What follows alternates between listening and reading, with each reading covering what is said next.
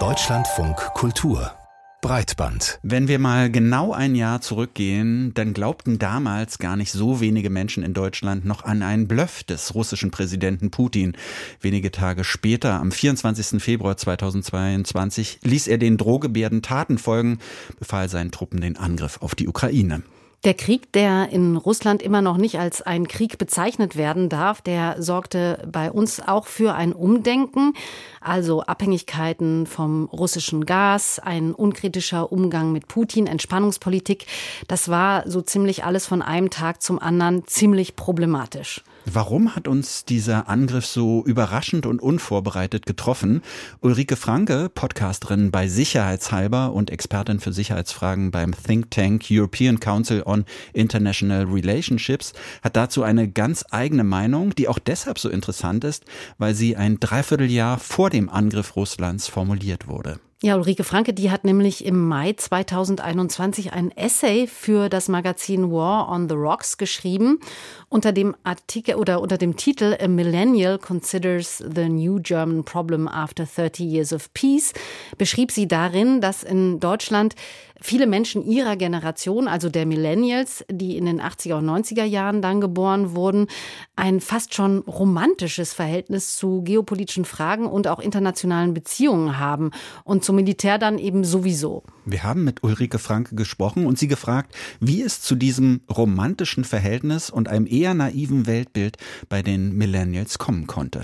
Ich will da keine Medienschelte betreiben. Ich glaube, was, was passiert ist, ist, dass wir so eine Wechselwirkung hatten. Also das Publikum oder die Gesellschaft hat sich für diese Themen nicht sehr interessiert und sie nicht sehr gutiert, was dann auch dazu führt, dass darüber weniger berichtet wird.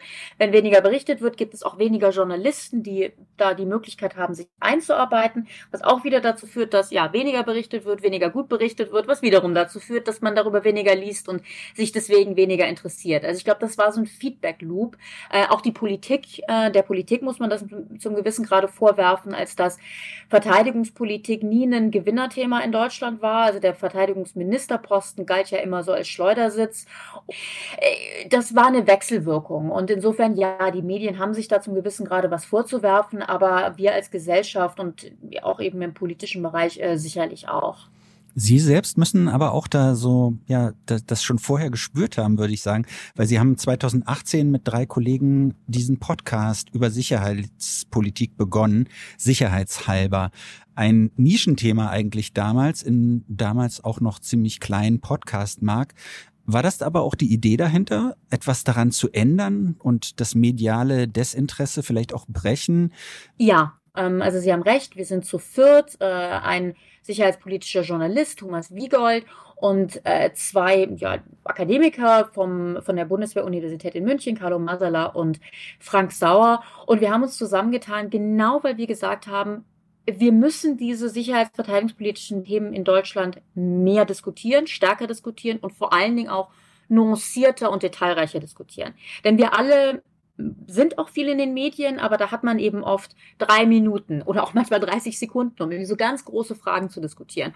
Oder es, man wird eben auch nur gefragt, wenn gerade mal was passiert. Aber so eine grundsätzliche Diskussion über verteidigungs- und sicherheitspolitische Themen, das hat uns allen gefehlt. Und äh, ja, wir hatten letztendlich einfach die Diskussion so, hey, gibt es da nichts in Deutschland? Gibt es nicht? Dann müssen wir das eben machen. Und das machen wir jetzt seit über vier Jahren und das hat sich in der Tat natürlich auch sehr entwickelt. Ähm, wir waren, muss man schon sagen, eigentlich von Anfang an sehr positiv überrascht von der Resonanz. Also es gab schon auch, auch fanden wir jetzt ein großes Interesse von vornherein.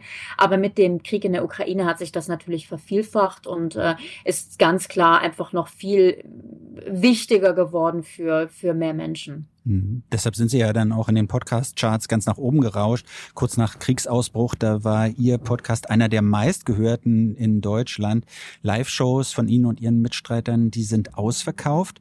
Würden Sie sagen, das bestätigt Ihre These, dass viele Menschen eigentlich gar nicht wussten und vielleicht auch nach wie vor nicht wissen, wo sie so an hintergründige Informationen zum Thema Sicherheitspolitik so kommen können? Ich denke, das ist schon schwierig in Deutschland, insbesondere so im rein deutschsprachigen äh, Bereich. Also die Experten und Expertinnen in diesem Bereich arbeiten auch einfach sehr viel im, im Englischen. Also wenn man quasi da, da auch noch Englisch lesen kann, ähm, ist das nochmal anders. Aber rein im deutschsprachigen Bereich, ja, gab es da wenig zu und man musste schon sehr suchen. Es wird jetzt auch mehr, was auch sehr zu begrüßen ist. Aber ich, ich ja, ich denke schon, dass es da ganz klar eine, eine Lücke gab, äh, die wir identifiziert haben und dann eben auch zum gewissen Grade füllen wollten. Und ich halte das immer noch für extrem wichtig und mache das auch weiterhin äh, sehr, sehr gerne. Sie arbeiten ja für den European Council on Foreign Relations, um Think Tank zu Sicherheitsfragen und internationalen Beziehungen. Wie haben Sie denn das mediale Interesse für Sicherheitspolitik und Rüstungsthemen in anderen Ländern vor diesem Krieg jetzt erlebt? Ich würde schon sagen, dass es in England, in den USA sowieso, in Frankreich erstens ein etwas höheres Interesse an diesen Themen gibt und vor allem auch weniger so diese Abwehrreaktion. Also wenn ich in den deutschen Medien was mache, vor allen Dingen eben auch vor dem 24.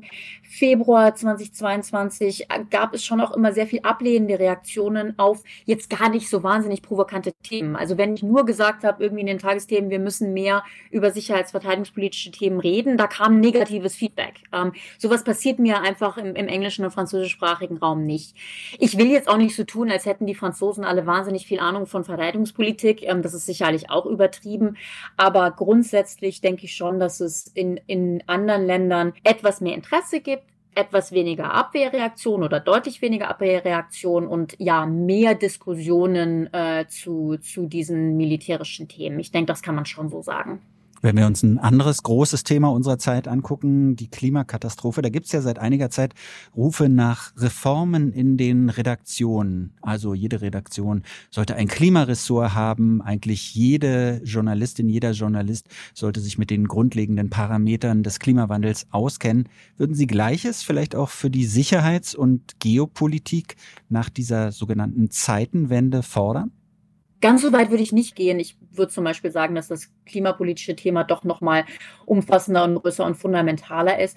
Aber es ist sicherlich wichtig, dass gerade in den, in den Medien ähm, es mehr Wissen und Verständnis zu diesen Themen braucht. Vor allen Dingen auch, damit wir uns nicht in so komischen Diskussionen verfangen, wie wir das auch im letzten Jahr gemacht haben. Also mich hat in, in den, im letzten Jahr auch eben viel geärgert. Da wurden, da haben wir ewige Diskussionen gestritten über Offensiv- und Defensivwaffen, über leichte und schwere Waffen, ähm, über moderne und alt. Dann kam irgendwer noch um die Ecke und sprach von Verteidigungspanzern und, und Angriffspanzern und wurde es ganz schlimm.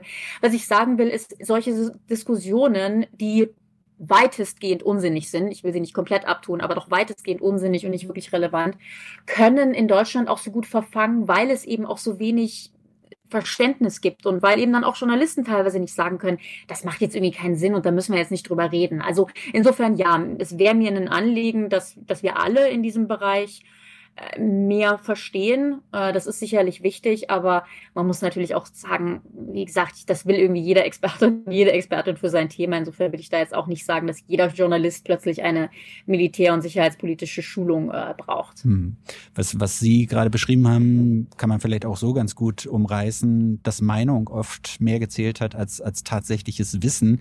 Aber würden Sie sagen, dass vielleicht auch schon einiges Gutes so in Sachen Wissensanhäufung und und Know-how in den Redaktionen passiert ist im letzten Jahr?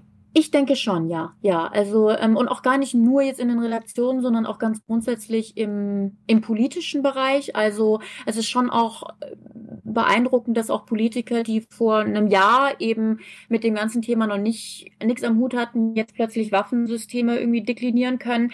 Ähm, verstehen Sie mich nicht falsch, ich fände es schöner, wenn das nicht sein müsste. Das ist keine Frage, aber sowas ist eben auch nötig und, und da hat, glaube ich, ein Lernprozess stattgefunden. Und ja, auch zum gewissen Grade in der Tat in den, in den Redaktionen.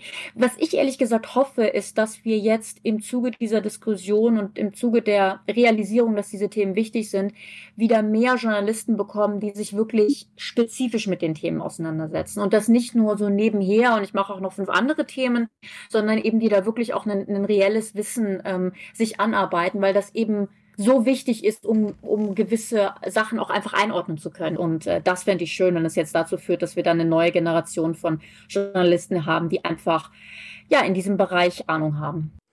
Ulrike Franke, Podcasterin bei Sicherheitshalber und Sicherheitsexpertin beim European Council on Foreign Relations. Danke für das Gespräch.